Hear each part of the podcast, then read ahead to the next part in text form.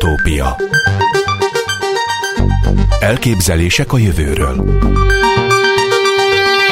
Najman Gábor műsora.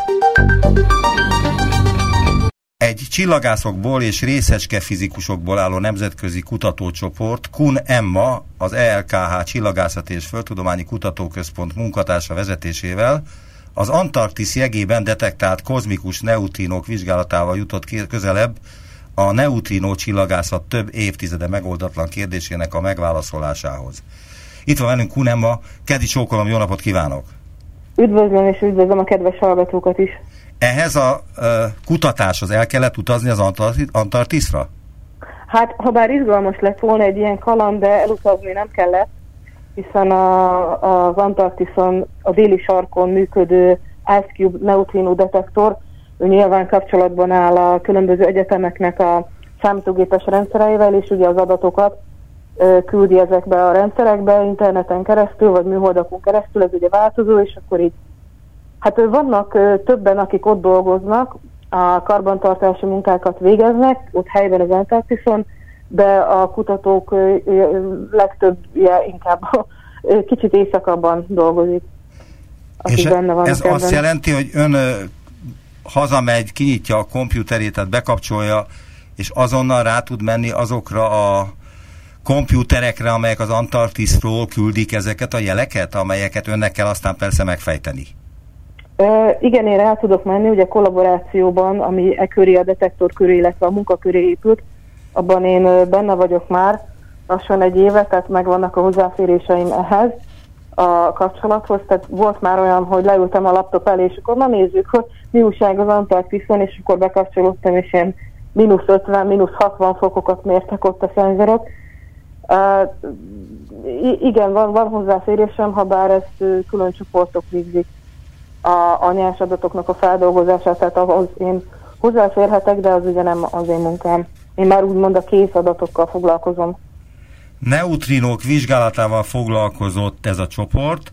Mit kell tudni a neutrinókról? És én annyit mondtam önnek, hogy ezelőtt nagyon sok évvel, 79-ben vagy 80-ban készítettem interjút Szalai Sándor fizikussal, a TTK-n tanított még akkor, és Igen. ő volt az, aki megmérte, illetve spekulatív úton rájött, hogy mennyi a tömege, illetve hogy van tömeg a neutrinóknak, és én nekem fogalmam sem volt, hogy ez miért olyan jelentős felfedezés. Igen, ő Szalai Sándor és Csikai Gyula, ők mutatták ki 1954-ben közvetett módon, ugye a neutrinó létezését, ez egy nagyon nagy eredmény volt.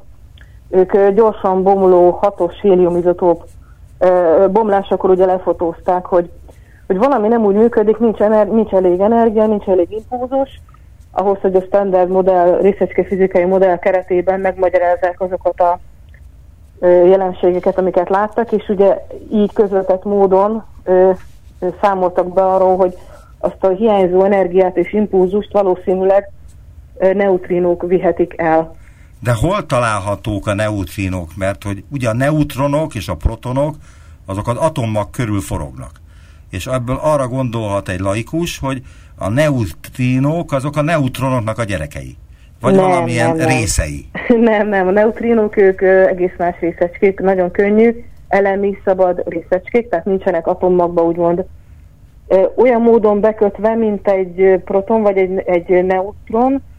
Ugye a neutrinók, ők a négy alapvető kölcsönhatásból, ugye az atommagot például az erős kölcsönhatást tartja össze, abból ők ugye nem vesznek részt, a gyenge kölcsönhatásba vesznek részt, és hát a, a részecskék világában nem meghatározó, gravitációban. A, ugye nagyon picike a tömegük emiatt a gravitációs kölcsönhatásban nem igazán vesznek részt, majd ha lesz kvantumgravitáció, ott, ott azért ez az állítás majd módosul, de egyelőre ugye ezt még nem fejtettük meg. Tudjátok, szabad elemi részecskék gyakorlatilag mindenhol ott vannak, már az ősrobbanás kezdetekor, ősrobbanáskor, elnézést, az univerzum kezdetekor keletkezhettek ilyen neutrinók. Ezeket már észlelni nem tudjuk, valószínűleg annyira lehűltek, de ugye a napban proton-proton ciklusban is keletkeznek neutrinok, például elektroneutrinok leginkább.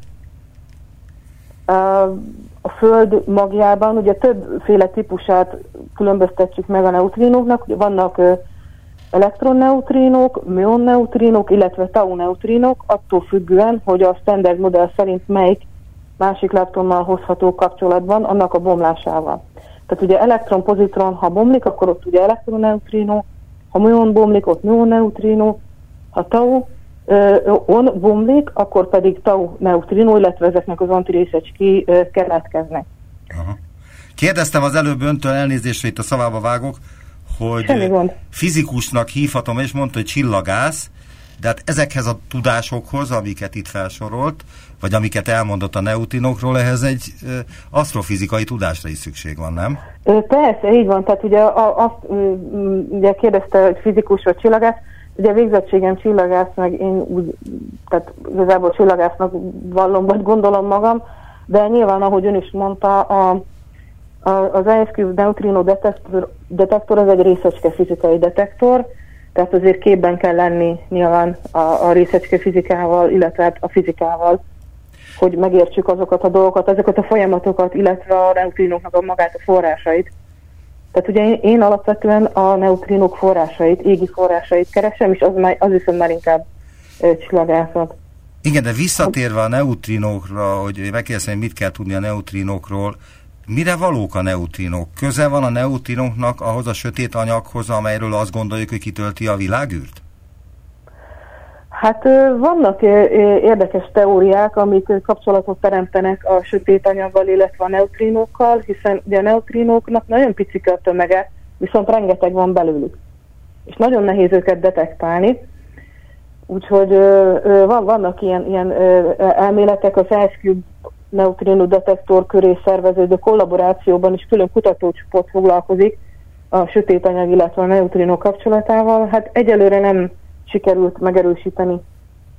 Igen, de milyen hatással van a neutrino más részecskékre?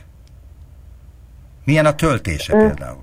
Töltése nincsen, tehát pont azért jók a neutrinók, mert nincsen töltésük, az intergalaktikus, illetve galaktikus mágneses terekkel nem hatnak kölcsön, nem térítik el. Tehát, hogyha valahol a kozmikus módban tőlünk nagyon messze keletkezik egy neutrin, vagy nagyon sok, az akadálytalanul át tud jutni az égi forrás, illetve a közöttünk levő térészen.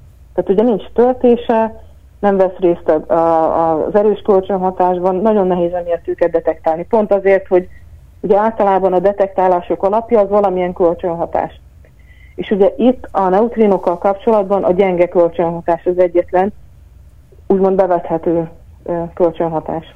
És arra kéne rá, rájönniük a tudósoknak, hogy, hogy vajon milyen hát hogy dolga van itt például a neutrinoknak, meg egyáltalán ahonnan el, elindult, tehát hogy mi a funkciója a sötét anyag, vagy a bolygóknál, vagy a fekete lyukaknál, vagy egyáltalán. Tehát, hogy mi történik -e egy neutrinóval az élete során, ha van egyáltalán ilyen abszolút fogalom, hogy neutrinó élete? Uh-huh. Hát ugye a neutrinó keletkezik gyenge kölcsönhatásból, az ugye elindul egy meghatározott energiával, impulzussal, nagyon picike tömeggel, tehát a nyugalmi tömege az nagyon picike, és akkor ő, ő úgy, úgy, úgy, hogy mondjam, utazik a világ egyetemben eltérítetlenül. És, és akkor valahol ö, ö, például ugye a Földön, az Antarktiszon ö, becsapódik a, a jégbe, és akkor ott detektálják, ott ugye ö, kölcsönhat a jéggel, tehát ugye kölcsönhatnak anyaggal, valahol a világegyetemben csak nagyon nehezen. Tehát ezt úgy szokták mondani, hogy ha veszünk egy egy fényév vastagságú ólom réteget, akkor átengedünk rajta egy neutrínó nyalábot, akkor a neutrinoknak több mint a fele ezen az egy fényév vastagságú ólom rétegen áthalad, eltérítés nélkül illetve energiavesztés nélkül. És ebből hát, kellene a tudósoknak kitalálniuk azt, hogy ahonnan származik, ott mi történhetett, illetve az ősrobbanás körüli homályos teóriákból kiszűrni valami mindenki számára evidens dolgot? Így van, így van. Akkor Igen. most folytatom és fokozom a dolgot a cikk kapcsán. A déli sarkon működő Ice Cube a világűrből érkező neutrinok és az antarktiszi jég kölcsönhatásában létrejött másodlagos részecskék Cserenkov sugárzását méri, több száz millió légköri eredetű részecske mellett.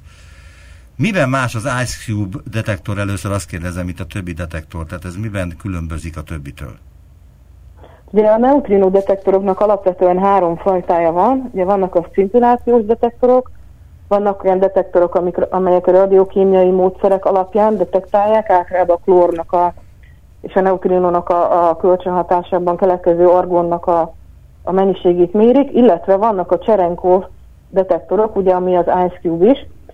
Ez ö, abban különbözik, hogy az Ice Cube-ban fényt mérnek, tehát hogy ha beérkezik egy neutrino, az Antarktis segével kölcsönhat, ott attól függően, hogy milyen neutrino érkezett be, attól függően keletkezhet elektron, műon vagy tauon.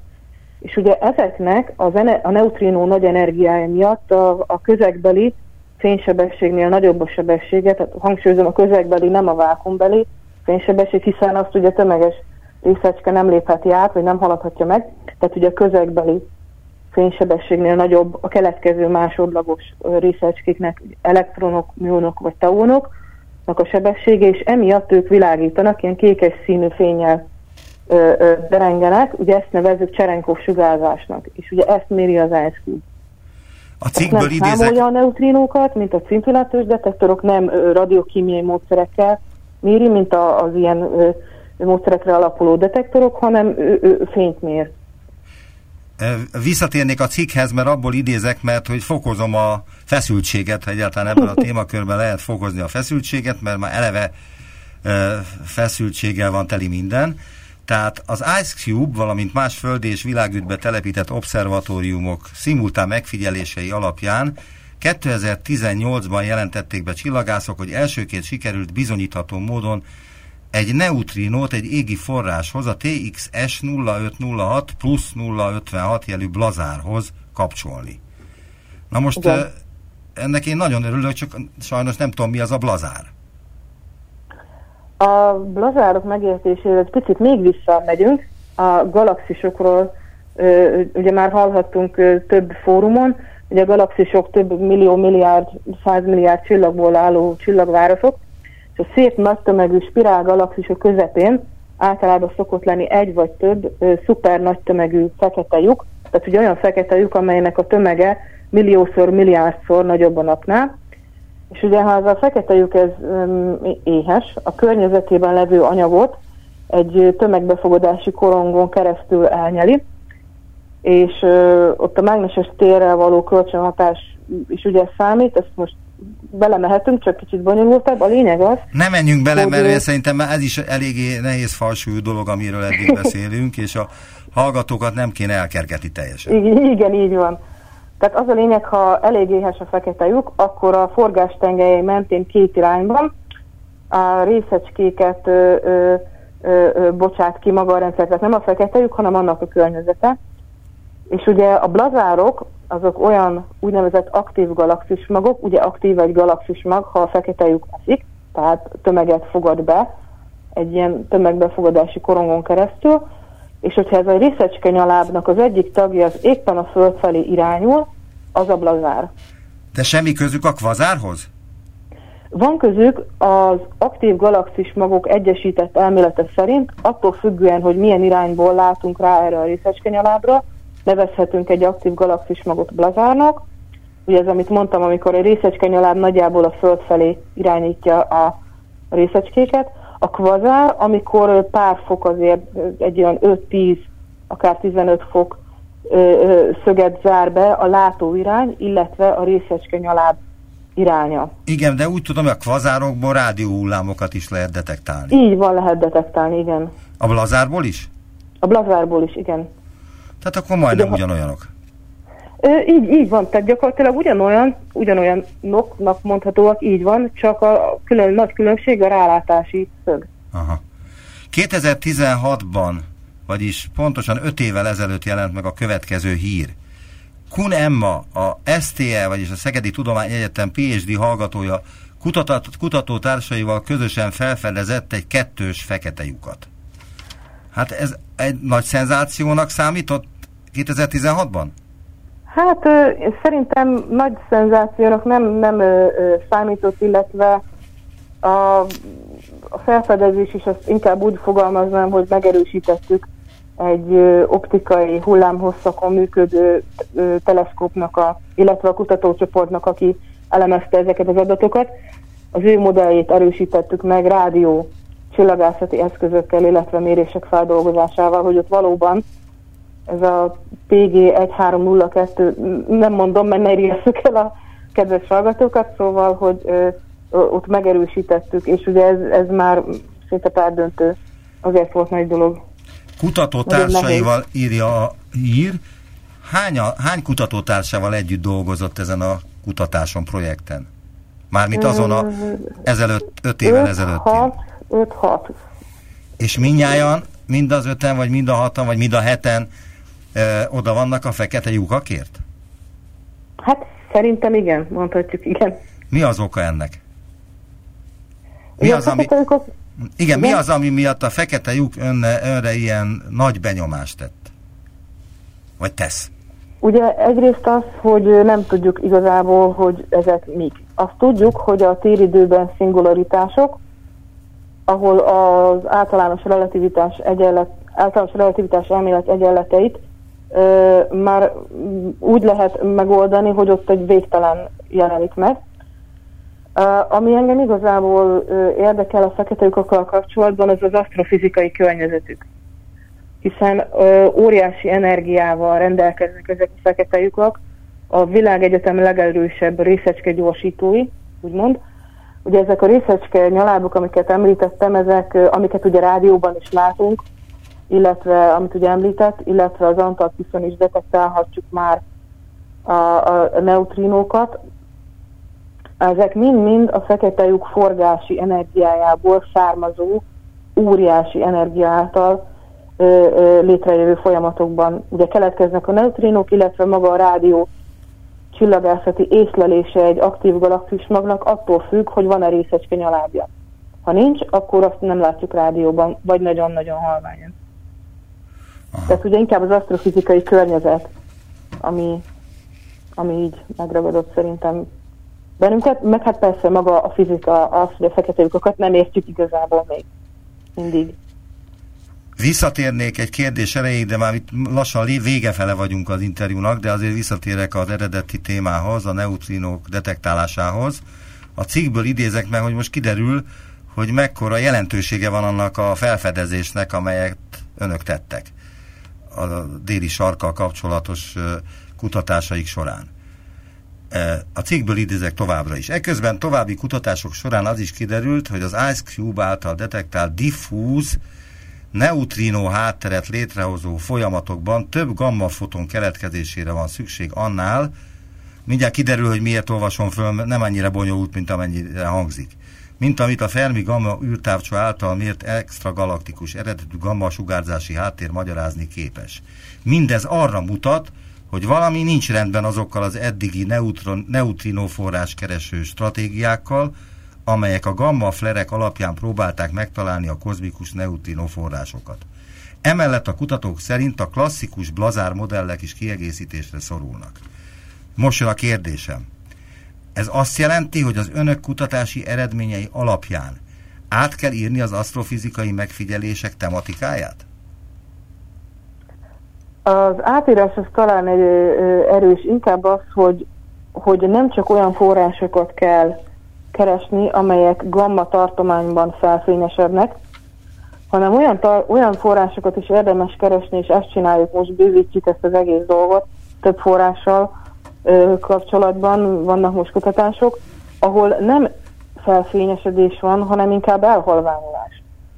És ugye az elhalványulás közben, ha jön egy neutrino, az, az, az ugye ilyen szempontból érdekes hiszen a forrásban ott lehet egy felfényesedés, viszont a forrás körüli anyag, illetve sugárzási tér az ott keletkező gamma fotonokat rögtön elnyelik, tehát mégsem látunk flereket, és egyre több ilyen forrás találunk, eh, ahol, ahol, eh, ahol fel, a neutrino detektálásakor nem felfényesedést, hanem inkább elhalványulást látunk.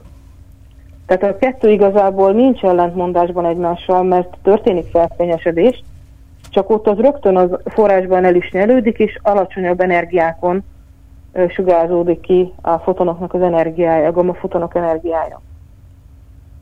Úgyhogy azt, azt javasoltuk mi is, illetve azt javasoltuk, hogy érdemes a neutrino forráskereső metódusokat kiegészíteni olyan forrásokkal, illetve olyan forrásokat is érdemes figyelembe venni, ahol nem látunk gamma flare hanem inkább halványak gamma tartományban.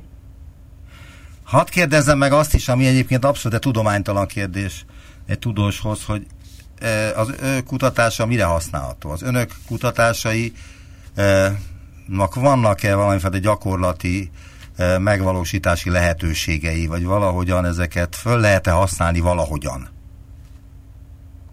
Mármint az eredményeket. Igen. igen. De most ne jöjjön, alapkut... ne jöjjön az alapkutatások tematikája, tudom, tudom, hogy tudománytalan a kérdés, mégis elő szokott fordulni, hogy van valami fajta konkrét kapcsolat, valami emberi eh, technológia és a csillagászati felfedezés között. De így van, ilyen, erre több példa van, ugye a GPS, a Wi-Fi, ezek mind. Persze, alapkutatásból születtek, igen.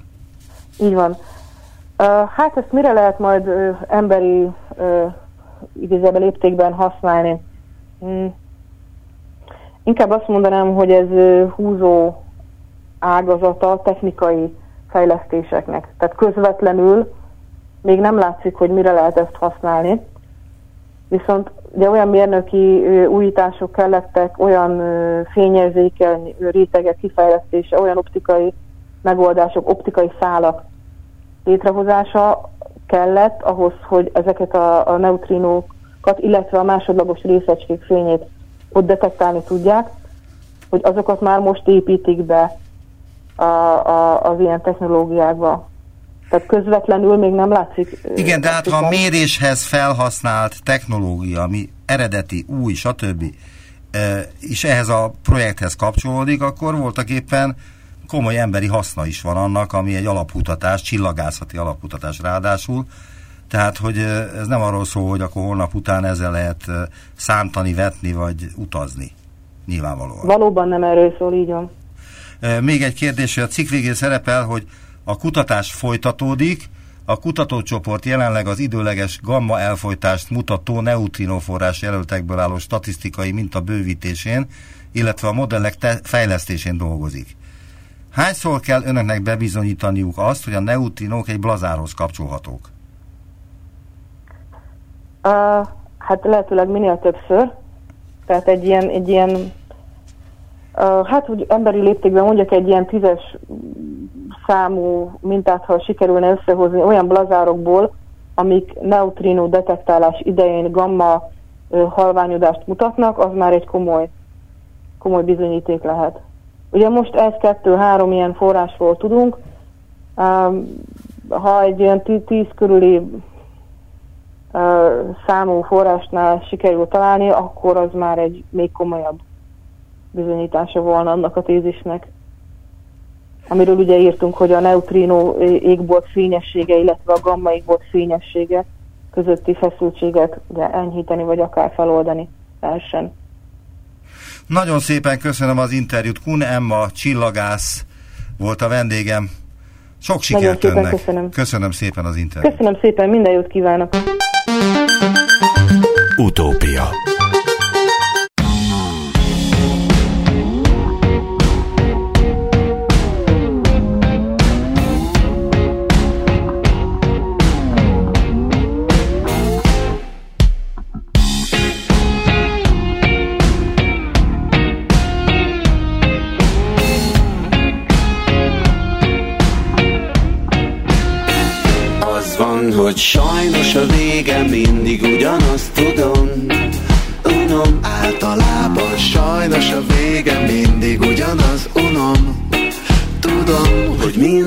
igazad van.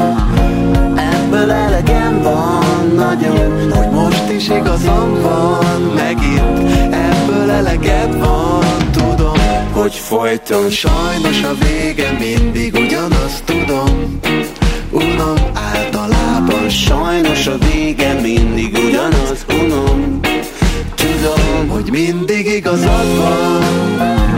Ebből elegem van is igazam van Megint ebből eleged van Tudom, ugye mind mindig sajnos, sajnos, sajnos, sajnos, ugyanaz van benne. Sajnos, sajnos, sajnos, ugyanaz a helyzet. Sajnos, sajnos, sajnos, ugyanaz van. Sajnos, sajnos, sajnos, ugyanúgy igazad van, igazam van, igazad van, igazam van, igazad van, igazam van, igazad van, igazam van, mert folyton sajnos a vége mindig ugyanazt tudom. Unom általában sajnos a vége mindig ugyanaz unom Tudom, hogy mindig igazad van. Ebből elegem van nagyon Hogy most is igazam van. Megint Ebből eleged van, tudom És folyton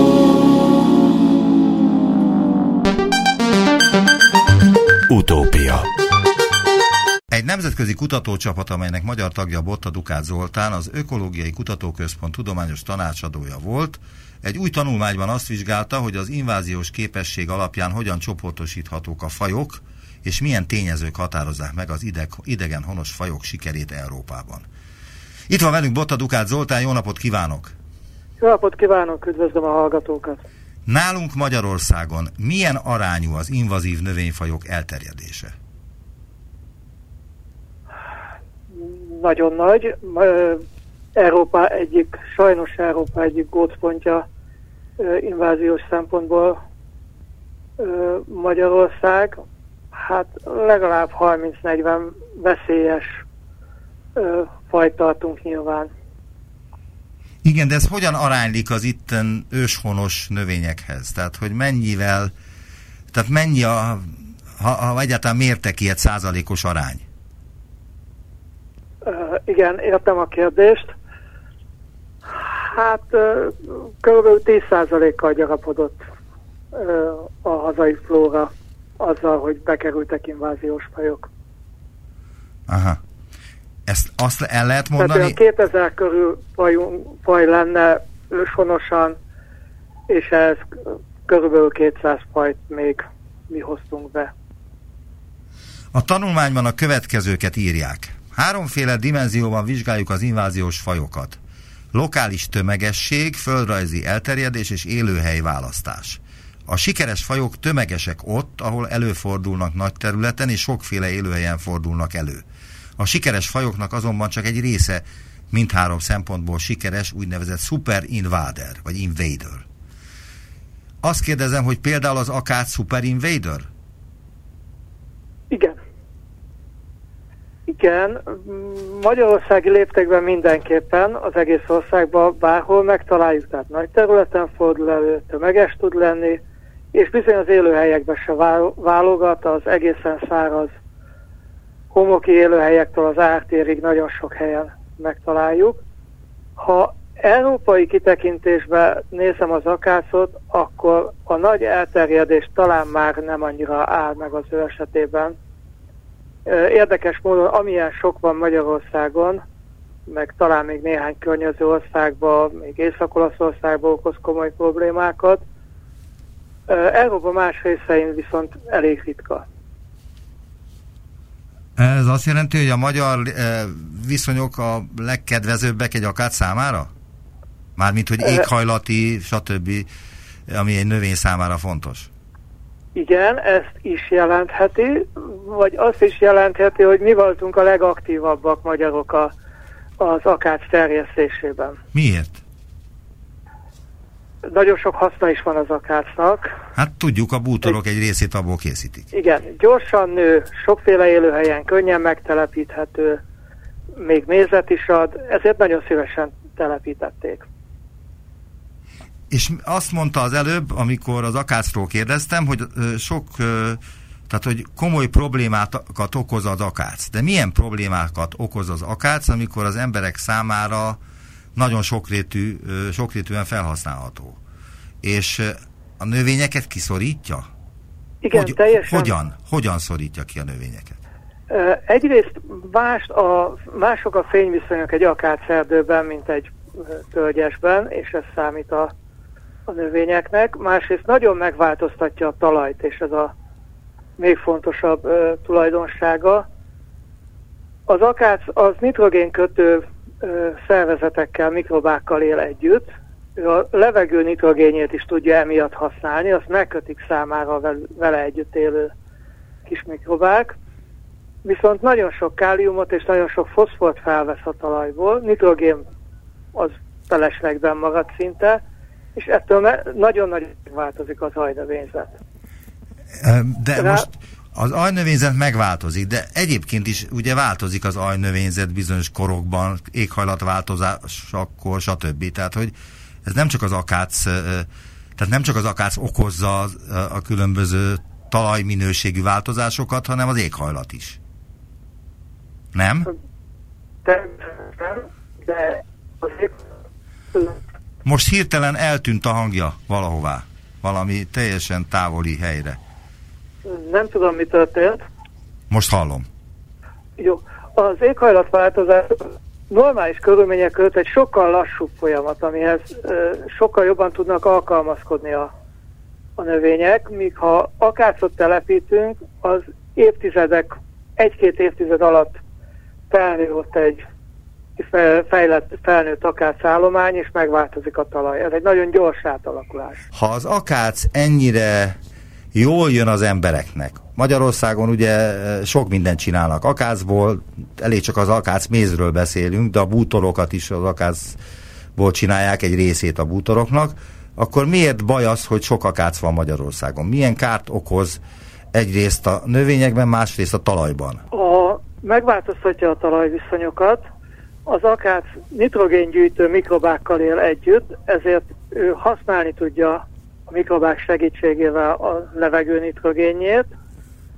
Ehhez a talajból viszont nagyon sok foszfort és káliumot, meg egyéb nitrogénen kívül egyéb tápelemeket vesz föl.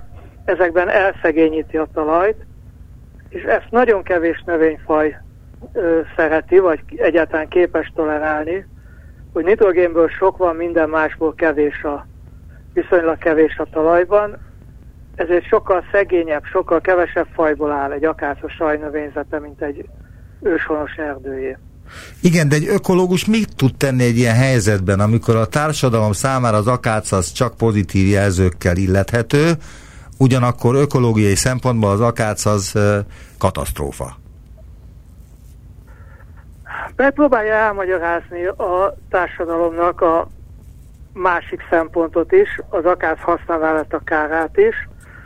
Közben pedig el kell fogadni azt, hogy, hogy igen, haszna is van ennek a növénynek, és kompromisszumokat kell kötnünk, tehát nem gondolhatjuk azt, hogy reális cél az, hogy akácmentes Magyarország legyen, de az sem jó cél, hogy minden erővel támogassuk az akác szelepítését és őshonos erdőinket cseréljük le akácra. Mert ilyen ötletek is vannak? Nem ö, ennyire, e, ez, ez a nagyon véglet, de, de valóban támogatás jár az akác telepítésre. Tehát állami támogatást kap az, aki akác erdőt telepít esetleg valahol a földjén? Ö, igen, miután a, a telep, az erdő telepítésre jár támogatás. Igen, azt kérdeztem. Igen, igen, jár támogatás az erdőtelepítéshez, és ilyen szempontból az akác is megfelelő fajnak számít.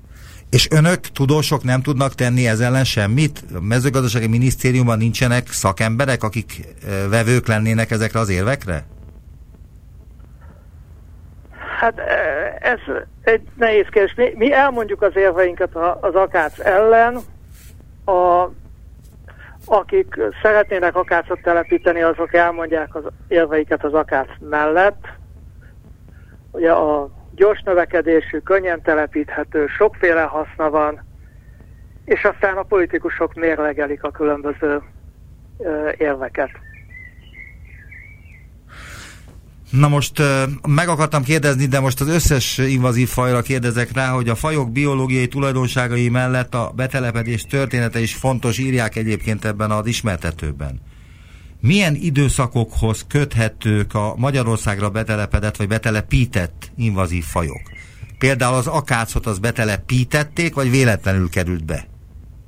Az akácot szinte biztos, hogy betelepítették szándékosan, mint nagyon jónak tűnő erdészeti fafajt, és nem minden fajnál tudjuk pontosan a, a terjedés történetét, meg, meg időpontját, de amit, amiket ismerünk, az alapján azt mondhatjuk, hogy, hogy több a betelepített, szándékosan betelepített faj, mint a véletlenül behozott. Igen, de mikorra datálhatók ezek? Tehát gondolok itt arra, hogy például a török hódoltság idején mennyi e, invazív fajt telepítettek be a törökök Magyarországra? Vagy a tatárok, vagy az osztrákok, vagy akik erre jártak. Tehát, hogy ez hogyan ment? Hogyan kerültek ide az invazív A- fajok? A legtöbb és a legveszélyesebb fajok azok a tengeren túlról érkeztek, tehát Amerika felfedezése után, Aha. amikor beindul a kereskedelmi forgalom Európa és a többi kontinens között. Tehát hozzánk leginkább a 19. századtól érkeznek a fajok. Mert addig intakt volt a magyar ö, ökológia? Ö, igen, mo- mondhatjuk, ha érkeztek is fajok, azok közelről, közeli területekről érkeztek, és ez nagyon fontos, hogy ilyenkor jellemzően együtt terjed sok faj, együtt terjed a, az inváziós faj és az ő fogyasztója ellensége, és ezért nem is tud annyira elszaporodni és annyira veszélyessé válni. Van egy rendszer, amiről írnak ebben a tájékoztatóban, amit végül is nem sikerült teljesen a magamévá tennem, mégpedig ez a Debora Rabinovic féle rendszer, és azt várom, hogy ön elmagyarázza, hogy ez miért alapvetés az ökológiában. Miről szól ez? Mire jött rá eh, Debora Rebo- Ra- Rabon- Rabinovic 1980-as évek elején? Igen. Ez egy valóban egy nagyon zseniális gondolat. A, azt mondja, hogy ne próbáljuk csak egyszerűen két táborra osztani a fajokat, gyakoriakra és ritkákra, hanem gondolkozunk el azon, hogy mi alapján is nevezzünk egy fajt gyakorinak és ritkának. Az egyik lehetőség, hogy kimegyünk egy helyre, kimegyünk egy rétre, és ott sokat látunk belőle, nagyon tömeges, akkor azt mondjuk, hogy gyakori, ha azon a helyen csak néhány szálnő, akkor azt mondjuk, hogy ritka. A másik lehetőség, hogyha sokféle különböző élőhelyen látjuk, akkor azt mondjuk, hogy ez a faj gyakori, ha csak néhány speciális körülményhez ragaszkodik, és csak ott tud megélni, akkor ritka. És egy harmadik dimenzió, hogyha nagy területen él, egész Európában bárhol megtalálhatjuk, akkor gyakori, ha csak valami kis szűk elterjedési területe van, akkor pedig ritka. És ő Aha. arra jött rá, hogy tulajdonképpen ezzel létrehozhatunk nyolc kategóriát, kétszer-kétszer-kettő, és hogy mindegyikre találunk példát, és ezek közül csak egy, a nyolc kategória közül csak egyre mondhatjuk azt, hogy ez nem nevezhető másnak, mint gyakorinak, az olyan fajok, amik nagy területen élnek, sokféle élőhelyen, és ha egy-egy helyre kimegyünk, ahol megtaláljuk őket, akkor sokat találunk belőlük. Az összes másik hét kategóriát ő elnevezte a ritkaság hét formájának. De ez ugye kizárólag az invazív fajokra, vagy az úgynevezett özön növényekre vonatkozik. Nem, nem, pont a mi cikkünknek pont az a lényege, hogy az eredetileg nem az özönnövényekre kitalált kategor, ö, kategorizálást most az özönnövényekre is alkalmaztuk. Aha, tehát van egy ö, struktúra, amit ö, ez a hölgy Deborah Rab- Rabinovic kitalált az 80-as évek elején, amely az összes növényre vonatkozik, de az invazív növényekre eddig nem alkalmazták, és most önök alkalmazták, és mire jöttek rá ebből? Arra jöttünk rá, hogy működik ez a kategorizálás. Itt is megtaláljuk mind a nyolcféle típust. Érdekes módon ebből kettőből van nagyon sok. Az egyik a minden szempontból sikeres fajok, a másik pedig a egyetlen szempontból sem sikeres Akkor mondjon fajok. példákat ezekre, legyen szíves. A minden szempontból akác. siker- sikeres faj az akác, vagy, vagy például a sejemkoró, Ami ráadásul arra is példa, hogy változik a fajok besorolása. Mert? Hu- 20 évvel ezelőtt, amikor elkezdtem ezzel a témával foglalkozni, megkérdezett volna, akkor azt mondtam volna, hogy a sejemkóva egy specialista, élőhely specialista faj, ragaszkodik a homoktalajhoz. 20 év alatt azt látjuk, hogy egyre kevésbé igaz ez a fajra, és egyre inkább mindenhol megjelenik az országban. És milyen kárt okoz? Ö, szintén ezt egy ilyen vizsgáljuk, valószínűleg szintén kiszoríthat ö, növényfajokat, ráadásul egy mérgező növény, tehát legelő növénynek se igazán alkalmas. Aha. Tehát ezeket muszáj írtani ott, ahol állatokat nevelnek, mert hogy mennyire mérgező? Nagyon, vagy kicsit? Tehát, Ö, e, nagyon. tehát akkor nem is tolerálható egyáltalán. E, Az elterjedés az mekkora? Általában azért az állatoknak van annyi Hogy nem eszik meg. eszük, hogy nem, e- nem eszik meg, de hát akkor meg elfoglalja a helyet az ehető növény. Igen, de ez mennyire jelenleg akut probléma Magyarországon?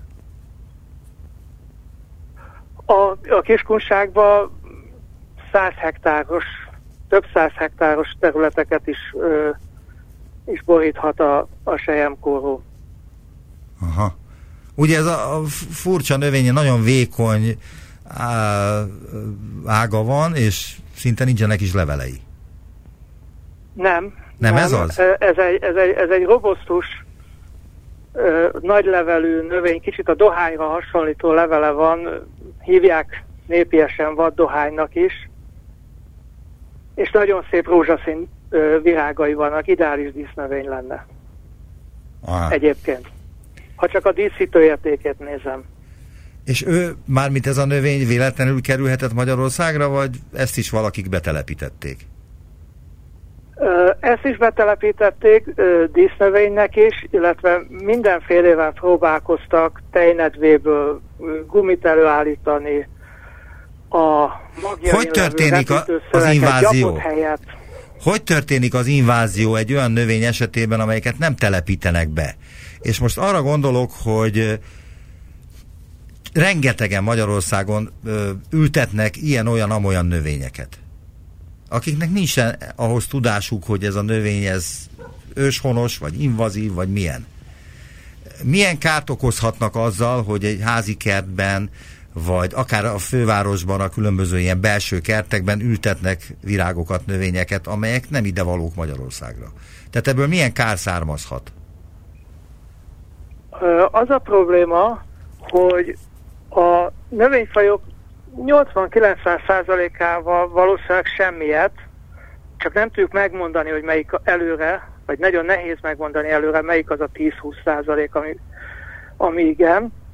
Ezek egyébként a legéletre valóbbak, tehát a hobbikertészeknek bizonyos folyó ezek a legkönnyebben tartható fajok, de ezek bizony elvetik magukat, hamarosan a kerítés túloldalán is megjelenik a populációjuk, aztán már két utcával odébb, aztán a város széli erdőszélen, és innen elindulnak, és szép fokozatosan egyre jobban terjednek. Tehát ez nem egy olyan ártatlan dolog, mint amennyire gondolják egyesek. Éppen ezért ö, jó lenne, hogyha nálunk is élő, vadon élő növényeket vetnénk, termesztenénk, vagy olyanokat, amiket régóta már használunk ö, dísznövényként, és, és már van velük tapasztalat, és látjuk, hogy nem szoktak kivadulni. Arra válaszoljon nekem, legyen szíves, hogy az invazív vagy az özönnövények miért nagyobbak és szebbek az idegen területeken, mint ahol őshonosak? Azért, mert legtöbbször, amikor átkerülnek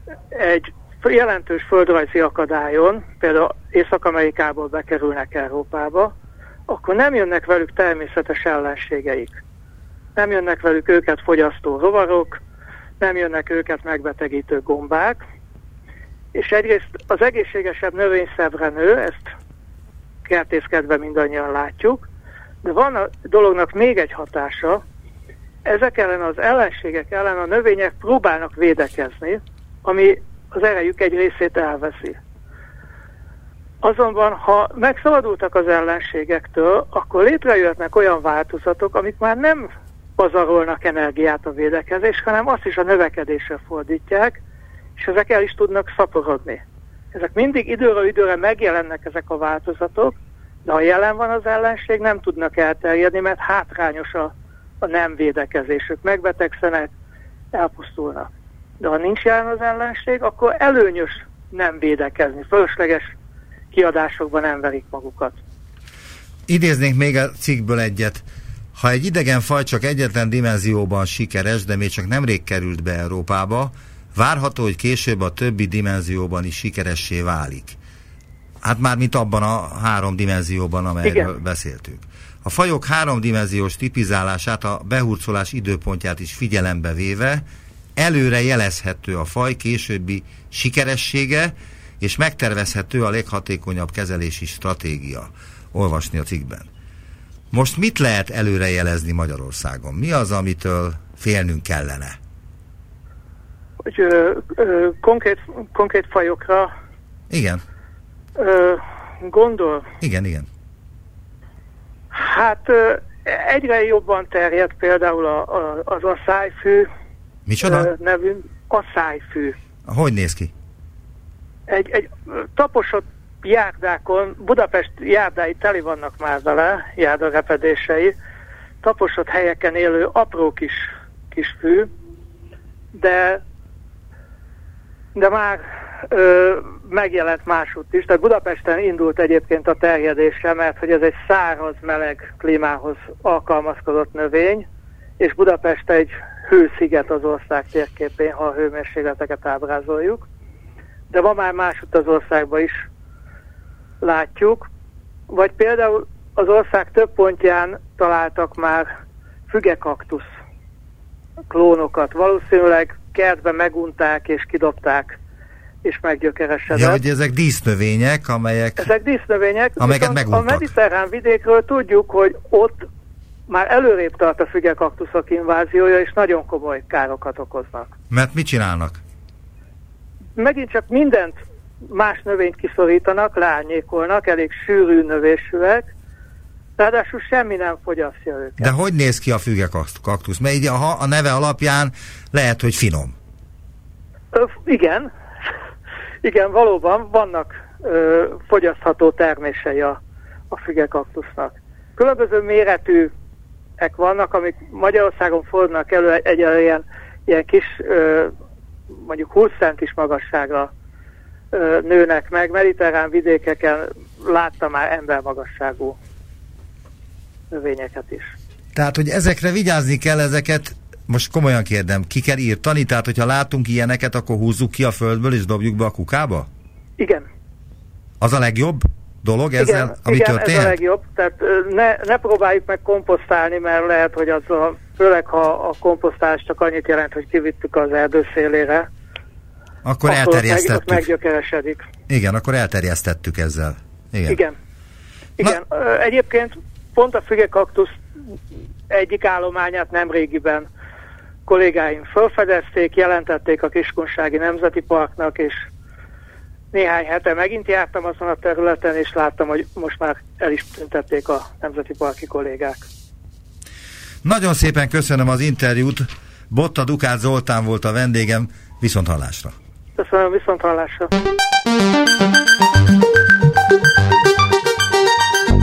Visszaértünk a jelenbe. Neumann Gábor utópia című műsorát hallották.